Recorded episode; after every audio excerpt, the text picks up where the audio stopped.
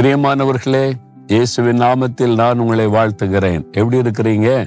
சந்தோஷமா இருக்கீங்களா? நான் இருக்கிற இடம் இதெல்லாம் பார்த்தேன் இந்த இடத்த வந்து பார்க்கணும்னு ஆசையா இருக்குது அவங்களுக்கு. திருநெல்வேலி மாவட்டத்தில் இருக்குது சேர்வலாறு டேம். அதிலிருந்து வரக்கூடிய தண்ணி தான் நீங்க பார்க்கிறது. இதெல்லாம் வந்து தாமிரபரணியில கலந்து தாமிரபரணி ஜீவ நதியாய் ஓடிக்கொண்டிருக்கிறது.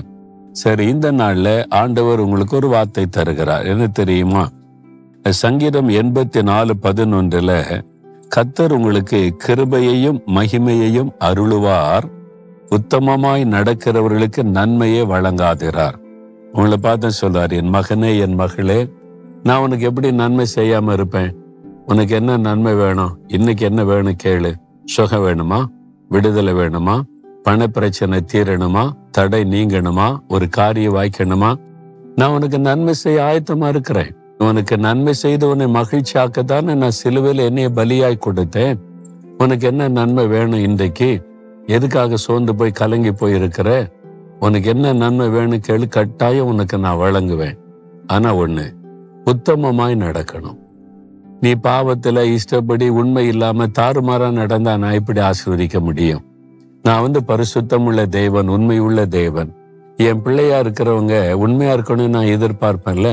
அப்ப நீ உண்மையா இருக்கணும்ல? நீ உண்மையா உத்தமமா நடந்தீன்னா நான் கட்டாயம் நீ எதிர்பார்க்கிற நன்மை செய்வேன் அப்படின்னு ஆண்டவர் சொல்றார்.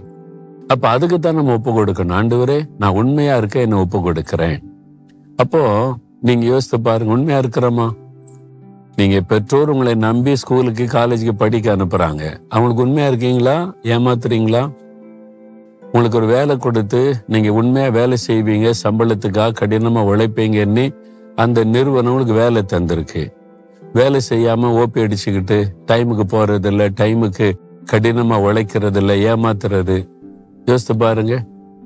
பிசினஸ்ல உங்க கடையில உங்களுடைய பொருட்களை மக்கள் வந்து வாங்குறாங்க. இது கலப்படம் இல்லாம உண்மையா இருக்குன்னு நினைச்சு வர்றாங்க. அதுல கலப்படம் ஏமாற்றலாம் இருந்தா உண்மை இல்லையே. அப்ப எப்படி கத்தர் ஆசிர்வதிக்க நன்மையானதை தர முடியும்?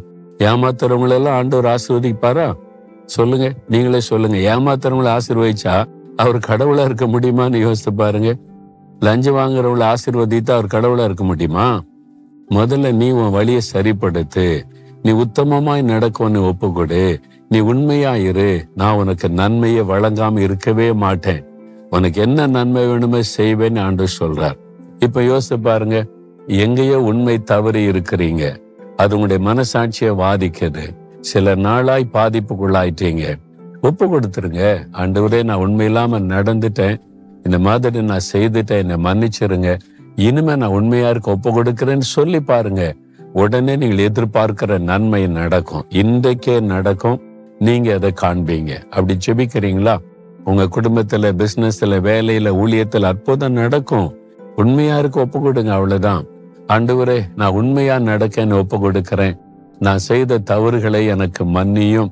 நான் வந்து உண்மை இல்லாம நடந்து கொண்ட காரியத்தை எல்லாம் மன்னிச்சு இன்றைக்கு என்ன ஆசிர்வதிங்க நான் எதிர்பார்க்கிற நன்மை அருளி செய்யுங்க அப்படின்னு யார் யார் ஜெபிக்கிறாங்களோ இந்த மகனுக்கு மகளுக்கு நீ நன்மைகளை அருளி ஆசீர்வதியும். இயேசுவின் நாமத்தில் ஜெபிக்கிறோம் பிதாவே. ஆமேன் ஆமேன்.